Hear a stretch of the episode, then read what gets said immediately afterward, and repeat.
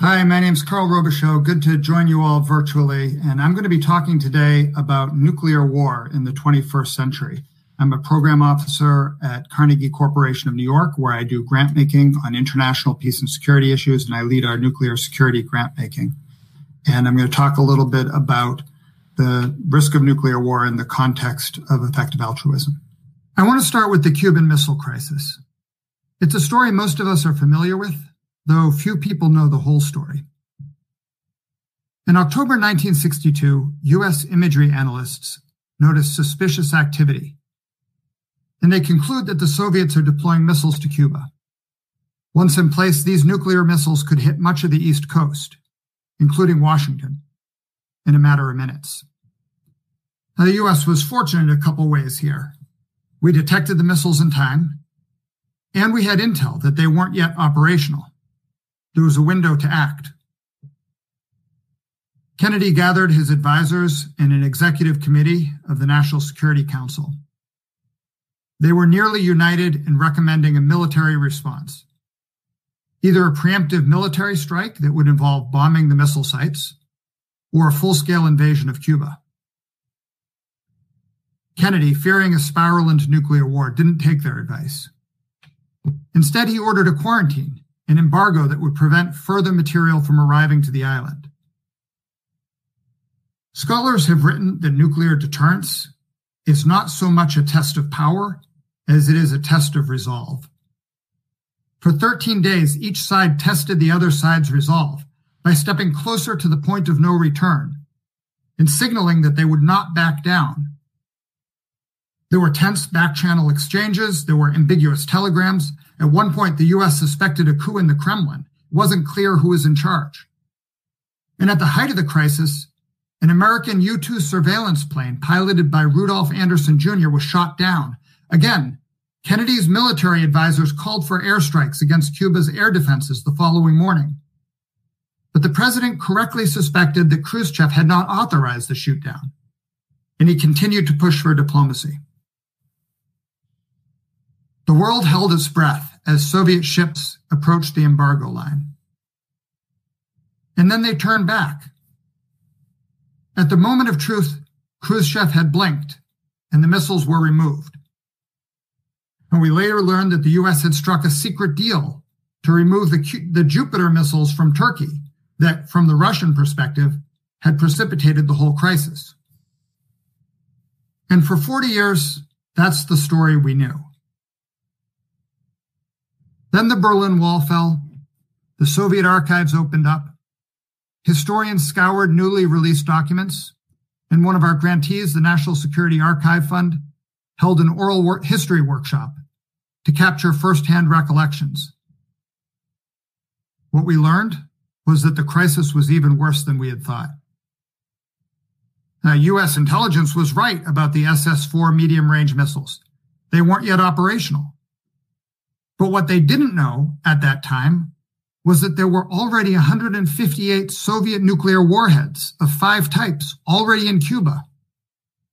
Of these weapons, about 90 to 100, uh, 90 to 100 warheads were readily available for use. This included a dozen short range nuclear rockets called Lunas or Frogs, as well as 80 warheads for land attack cruise missiles, the FKR 1 Meteor.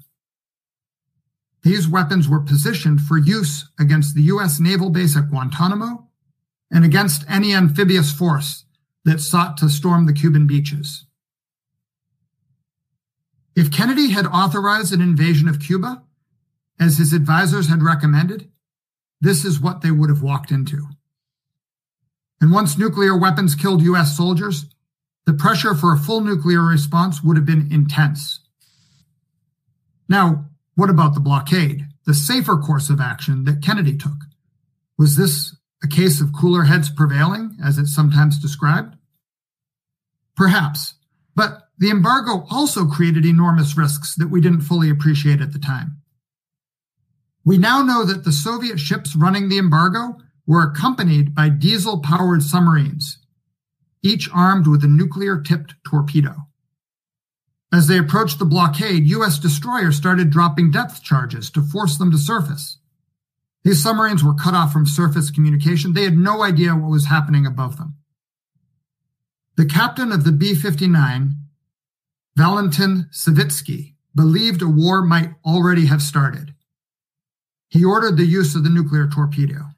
Now, normally, submarine orders only require the captain to get authorization from the political officer who had agreed to launch. However, the commodore of the fleet, Vasily Arkhipov, happened to be aboard the ship, and the captain also had to get his approval. Arkhipov was the only officer against the launch, but he prevailed, averting nuclear war. We owe him a great debt. Arthur Schlesinger, an advisor to Kennedy at the time and a historian, wrote of the Cuban Missile Crisis that this was not only the most dangerous moment in the Cold War, it was the most dangerous moment in human history. I wanted to revisit the story of the Cuban Missile Crisis because I think it surfaces some hard truths about the way we practice nuclear deterrence, the way we practiced it during the Cold War, and the way we're likely to practice it in the 21st century. And there are a couple difficult facts that we need to come to terms with. First, in future nuclear crises, leaders will be forced to make high stakes decisions under intense time pressure. Decades of cognitive research suggest that people under this kind of duress do not perform well. Second, these decisions will be made under deep uncertainty Intelligence is inherently unreliable. We thought we knew that the Soviets were doing, but we didn't. The captain of the nuclear armed submarine thought that the war had already started. Now, since 1962, our ability to gather and communicate information has improved, but so has the capacity to confuse, to spoof, to obfuscate. The fog of war is inherent in any conflict, but few conflicts have such high stakes. Third, the fact that nuclear weapons create high stakes decisions under duress is not a bug in the system. It is the system. Nuclear deterrence, at least the way we practice it, is designed to elevate the level of risk. So your adversary has no choice but to back down. To achieve your goals, even fairly modest goals, you must be willing to risk nuclear war. When you look at it this way, so long as nuclear weapons are central to a country's national security, this risk is essentially irreducible. The type of brinksmanship we saw during the Cuban Missile Crisis will play out again and again in future high stakes conflicts between nuclear armed adversaries. Schlesinger and many others believe the Cuban Missile Crisis was the most dangerous moment of the Cold War, and is widely considered the moment when nuclear weapons were closest to being used. But if risk is probability times consequence, then 1962 probably can't mark the high point. The superpowers would continue an arms race that would lead to several orders of magnitude more devastation available at the push of a button. In the years that followed the crisis, the US and Russia continued to stockpile thermonuclear weapons, each a hundred times more powerful than the bombs dropped on Hiroshima and Nagasaki. Both sides added long range ballistic missiles, nuclear armed cruise missiles capable of striking within 10 to 30 minutes of a launch order. And we had a number of close calls. Now, this slide is only a selection of the most serious close calls, and they're the only one, they're only the ones we know about. Of course, not all nine of the nuclear weapon states have a Freedom of Information Act. As you can see, these close calls range from technical failures to command and control failures to intelligence failures. These weak points will remain into the future. But in the 21st century, deterrence is going to get even more complicated. Now, the first new complication is cyber. We know that the US, Russia, and China regularly penetrate each other's supposedly secure networks, and this applies to command and control systems as well. Don't think we'll ever know the details, but suffice it to say that in a crisis, a national leader will have to proceed on the premise that some key systems might be compromised. The second new complication results from the digital revolution, which has driven step change improvements in surveillance, communications, and accuracy. During the Cold War, nuclear arsenals could only be threatened by nuclear weapons. Today, missiles are more accurate and surveillance systems more effective. States like North Korea and China, with relatively small nuclear forces, now fear their nuclear weapons might be vulnerable to a disarming strike by conventional weapons or by a precision nuclear strike. Now, US forces are less capable than these countries here, but their worst case planning has consequences. A third complication is from artificial intelligence. As AI is increasingly integrated into all aspects of warfighting, it's only a matter of time before it becomes entwined in early warning and decision making systems. And there may be a temptation to turn over launch authority to an AI system. This would have the benefit, in some view, of binding the hands of leadership and creating a very credible commitment to use nuclear weapons if certain red lines were crossed. Given what we know about the reliability and explainability of AI systems, not to mention potential vulnerabilities to adversarial action, this is a terrifying prospect. The bottom line is that relying on nuclear deterrence has always been extremely risky and future technological developments are likely to increase rather than decrease these risks. Nuclear systems are designed to respond promptly and to always fire when authorization comes. This inherently compresses decision-making time. Even today, when the U.S. has a secure second strike deterrent and a well-developed command and control system, we would be lucky if a U.S. president had 18 minutes to decide whether or not to use nuclear weapons after a launch was first detected. These are complex systems that involve human judgment and the interaction of multiple technological systems under time pressure. And one thing we know about these sorts of systems is that given enough time, they're destined to fail. By skill or by luck, we avoided nuclear war during the Cold War. And the issue went away as a matter of public concern. But the weapons didn't go away. Today, 15,000 strategic nuclear weapons still exist. 95% of them are in the hands of the US and Russia. In the last remaining treaty limiting their numbers, New START is due to expire in January 2021. The number of deployed warheads has dropped dramatically after the Cold War, but that's misleading there's no causal relationship between the number of deployed nuclear weapons and the probability of a nuclear war. If you really want to assess the likelihood of nuclear weapons will be used, you need to look at doctrine and war plans. How would these weapons be used in a conflict? What guardrails are in place to prevent accidental or unauthorized use? How good is our intelligence, our command and control, our communications? The unfortunate reality is that the US and Russia continue to rely heavily on nuclear weapons, which they see as essential to preventing war and to retaining their primacy. Relying on nuclear deterrence has always been risky, but it's getting riskier because of increased geopolitical tensions and rapid technological change. I first learned about these risks at Wesleyan University, where I happened to take a course with Jonathan Schell, who is an extraordinary teacher and writer. Nuclear issues seemed to me incredibly important and surprisingly, surprisingly neglected by my peers and by the broader political conversation. Since then, I've devoted my professional life to reducing nuclear risks. For the past 12 years, I've been a program officer at Carnegie Corporation of New York, where I lead our nuclear security grant making. When people learn that I work on nuclear weapons, they often ask, How can I sleep at night? Some assume that I'm a pessimist. I work on nuclear weapons because I'm an optimist. I've seen the extraordinary progress of the past 50 years in health, human rights, connectivity, the digital revolution that has allowed us to solve seemingly impossible problems, to unlock the human genome. If human history is a book 500 pages long, you wouldn't get to the Industrial Revolution until page 499. Antibiotics arrive on page 500.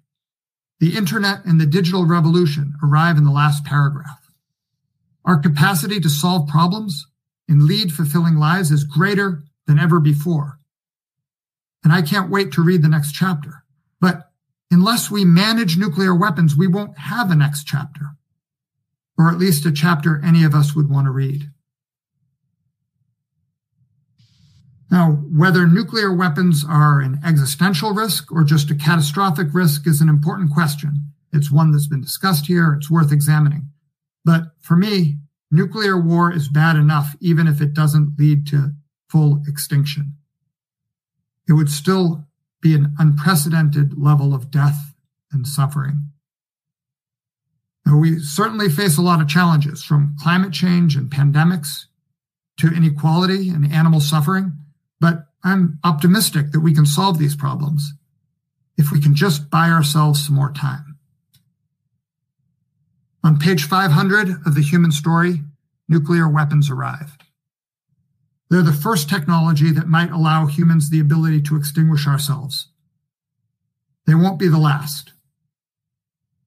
But it's worth noting that all of the close calls and near misses have come in a very brief time frame. Now, in my view, from an effective altruism perspective, I think there's a good case to be made that reducing the risk of nuclear war is an attractive cause. First, nuclear weapons are largely neglected by philanthropy. All philanthropic investments on nuclear weapons issues worldwide total less than $50 million per year. Think about that. Jeff Bezos just announced he was giving $10 billion to climate change, which is already a relatively well funded cause. If you're looking to invest your time, your energy, your money, your talent into, an, into a neglected cause, I think you could do worse than nuclear weapons. Of course, governments spend a lot on nuclear weapons, but only a tiny fraction of that money and effort is spent to reduce the risk of nuclear war. The lion's share is spent on the weapons themselves or on the systems that enable them.